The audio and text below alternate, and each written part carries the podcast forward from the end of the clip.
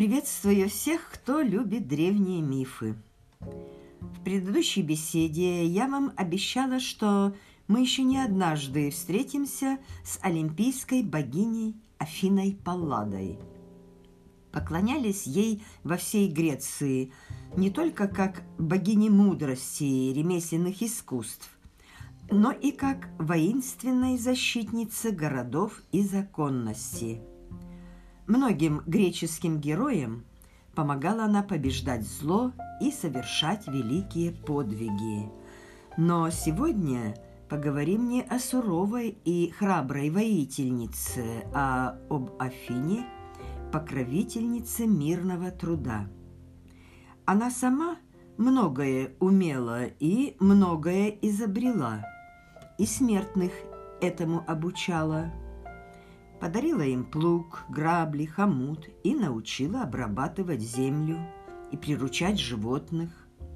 Обучила и гончарному ремеслу, умению изготовлять различные предметы домашней утвари. Афина, кажется, вообще была единственной богиней, которая всячески покровительствовала женскому труду. С ее легкой руки ткачество, в тайны которого она посвятила греческих женщин, стало одним из самых почетных занятий. И это не только среди простого люда, но и в высшем сословии. Кстати, считалось, что веретено и ткацкий станок тоже были изобретены Афиной. Сама богиня – была большой искусницей в рукоделии и ткачестве, поэтому и царицы, по ее примеру, не гнушались этой работы. Особенно прославилась, по свидетельству Гомера, Пенелопа, жена Одиссея, царя острова Итаки. И это ее умение сослужило ей добрую службу. Ушел царь на Троянскую войну. И вот уже двадцать лет не подавал о себе знать. Все труднее было верной Пенелопе отбиваться от многочисленных женихов. Многих знатных мужчин манил пустующий царский трон. И все нетерпеливей становились они – торопили Пенелопу сделать свой выбор. Однако хитростью она ловко оттягивала свое решение. Дескать, избрать нового супруга она готова только после того, как закончит ткать покрывало на гроб отца Одиссея. Проходили день за днем, а покрывало все еще не было готово. Работа казалась нескончаемой. И это у славившейся рукоделием Пенелопы. Ведь она ежедневно так усердно сидела за ткацким станком. Зато ночью она все усердно распускала. И так, наверное, длилось бы еще очень долго, если бы не предательство служанки – но о том, как повела себя верная Пенелопа в дальнейшем, я расскажу вам позже, в связи с возвращением Одиссея после Троянской войны домой. Сегодня же наша героиня не царица, а простая смертная по имени Арахна. Кто же такая Арахна, что предание о ней пережило не одно столетие – Самый короткий ответ – это была простая лидийская девушка, которая осмелилась вызвать на состязание в ткачестве саму Афинну Палладу. О том, э, чем эта затея закончилась, поведал древнеримский поэт Овидий в своей поэме «Метаморфозы. Превращение». То ли он воспользовался мифом, то ли это плод его собственной авторской фантазии, вопрос остается открытым. Да это для нас сейчас и не столь важно.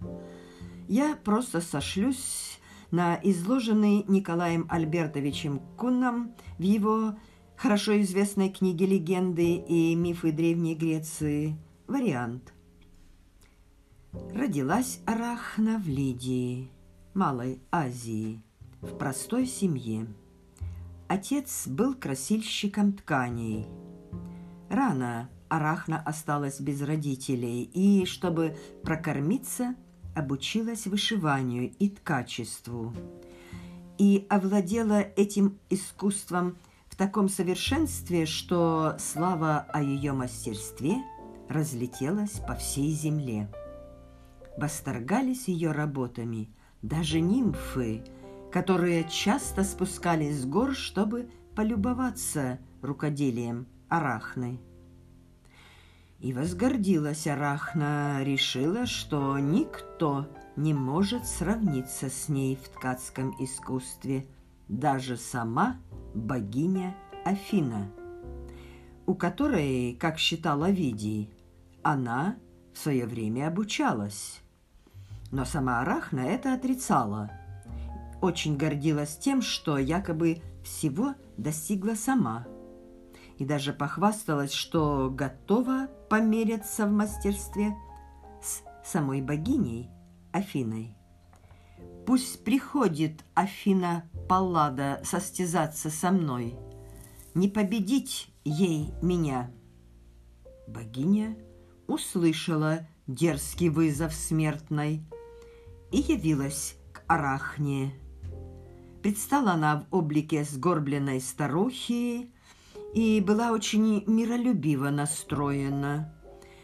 Хотела просто предостеречь неопытную девушку, дать ей благоразумные советы. «Послушайся моего совета», — обратилась она к Арахне.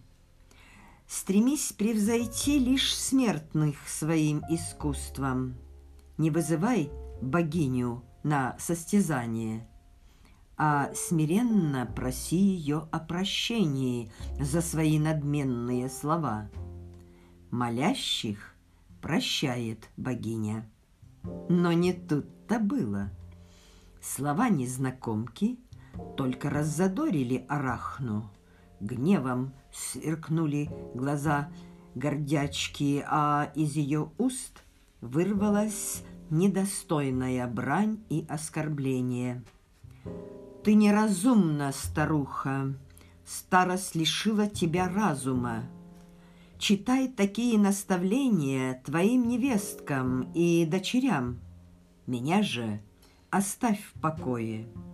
Что я сказала, то и будет. Что же не идет Афина? Отчего не хочет она состязаться со мной?» Такой дерзости, если не сказать наглости, богиня не могла стерпеть. И тут же предстала в своем подлинном облике.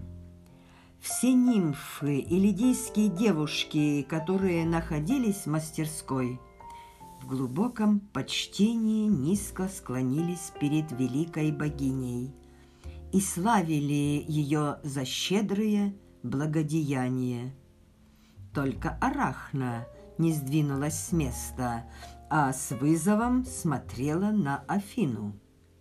Не испугалась девушка и от задуманного не отступила. Смелости и решительности этой смертной, конечно же, не отказать. Посмотрим, увенчается ли это успехом. Состязание началось. На изумительных полотнах обеих искусниц оживали известные эпизоды из жизни олимпийских богов. О себе Афина при этом тоже не забыла. На ее гобелене красовался во всем своем величии Афинский Парфенон, храм, славивший богиню как покровительницу и защитницу Аттики и города Афин – и ее статуя работы Фидия тоже не была забыта. Ну, как нам уже известно, все это было, в принципе, вполне заслуженно. Ведь это Афина выиграла спор за Аттику. И этот спор с владыкой моря Посейдоном богиня выткала во всех деталях, чтобы этой заносчивой смертной показать, почему и за что благодарные афиняне ее так почитают. Исключением кажется только она, Арахна. Торжественно восседал тут на золотом троне Зевс. Окружал ли его все олимпийские боги, которые должны были решить исход спора. Величественны и прекрасные были они на полотне Афины. Вот ударил владыка морей Посейдон своим трезубцем в скалу, и хлынула из нее вода. Но бесплодным оказался этот дар, как бесплодна была скала, давшая источник, такой же бесплодной окажется и земля, орошенная соленой морской водой. А напротив могучего и гордого бога стояла Афина. Во всем величии и блеске воительницы и победительницы этого спора за владение Аттикой – Вонзила она свое копье глубоко в землю, и выросло на этом месте священное оливковое дерево. Дерево жизни, которое сегодня дарует людям свои бесценные благодатные плоды. Произрастает оно даже в засушливых скалистых местностях, и прекрасно обходится длительное время, говорят даже до полугода, без воды, поскольку имеет очень мощную корневую систему. По горизонтали она может простираться до 12 метров, а в глубину уходить от 1 до 6 метров. Поэтому не случайно Афина так глубоко вонзила свое копье в землю. Жить оливковое дерево может даже до нескольких тысяч лет. А в Вифлееме, Палестине, если довериться источникам, есть экземпляры, которые прожили уже более четырех тысяч и пяти тысяч лет. Поистине долгожители, поэтому и в этом смысле его заслуженно называют деревом жизни. Меня эти сведения так поразили, что я не могла обойти их молчанием. Но вернемся к спору Афины и Арахны. Много красочных сцен из жизни олимпийских богов выткала Афина и откровенно прославляла их. По углам своего полотна она разместила сцены – где боги жестоко карают тех смертных, которые проявляли непокорность или дерзость. Это должно было стать назиданием для Арахны, красноречивым намеком на то, что ее ожидает. Обвила богиня свой гобелен искусно вытканными венками из листьев оливы и окинула все своим взором. Прекрасна была эта работа. И Афина осталась очень довольна, уверенная в своей победе и в этом споре не только с Посейдоном, но и простой смертной. Но когда она увидела гобелен Арахны, Афина помрачнела, может быть, даже побледнела, и должна была сама себе признать, что полотно Арахны было верхом совершенства. На нем тоже были вытканы эпизоды из жизни олимпийцев, но противоположность Афине Арахна не возвеличивала и не прославляла их за великие деяния. Она не считала подвигами многочисленные любовные похождения богов, особенно с земными женщинами. Очень красочно но с неприкрытой издевкой, если не сказать презрением, изобразила эти сцены великая мастерица. Ничего не осталось от могущественных олимпийцев. Даже Зевса-громовержца столкнула, так сказать, с привычного пьедестала. Этого богиня терпеть не стала. Дважды ударила Арахну челноком по голове и разорвала с досады ее гобелен в клочья. Не могла же она признать такое непочтение к богам. Или, может быть, собственное поражение? Униженная и оскорбленная Арахна свила веревку, сделала петлю и повесилась. Но Афина не дала ей так легко, как, очевидно, казалось богине, уйти в царство подземного бога Аида. Решила, что дерзкая э, гордячка заслужила большего наказания. Это чтобы и другим впредь неповадно было. Освободила Афина несчастную девушку – и оживи, оживила ее при помощи волшебного средства и превратила ее в паука. Вдобавок напутствовала словами «Живи, непокорная, но ты будешь вечно висеть и вечно ткать, и будет длиться твое наказание и в твоем потомстве. И пусть твоя работа никому никогда не будет нужна.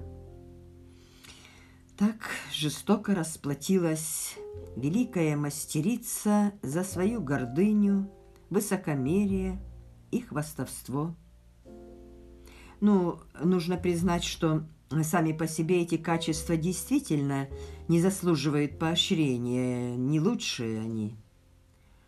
Однако думается, что в этой грустной для Арахны истории и сама богиня предстала не в самом привлекательном свете. Уж не крылась за ли за всем этим зависть Афины?